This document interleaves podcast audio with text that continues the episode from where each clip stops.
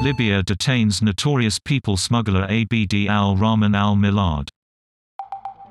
Abd al-Rahman al Milad was sanctioned by the UN in 2018 for violence against migrants in Libya.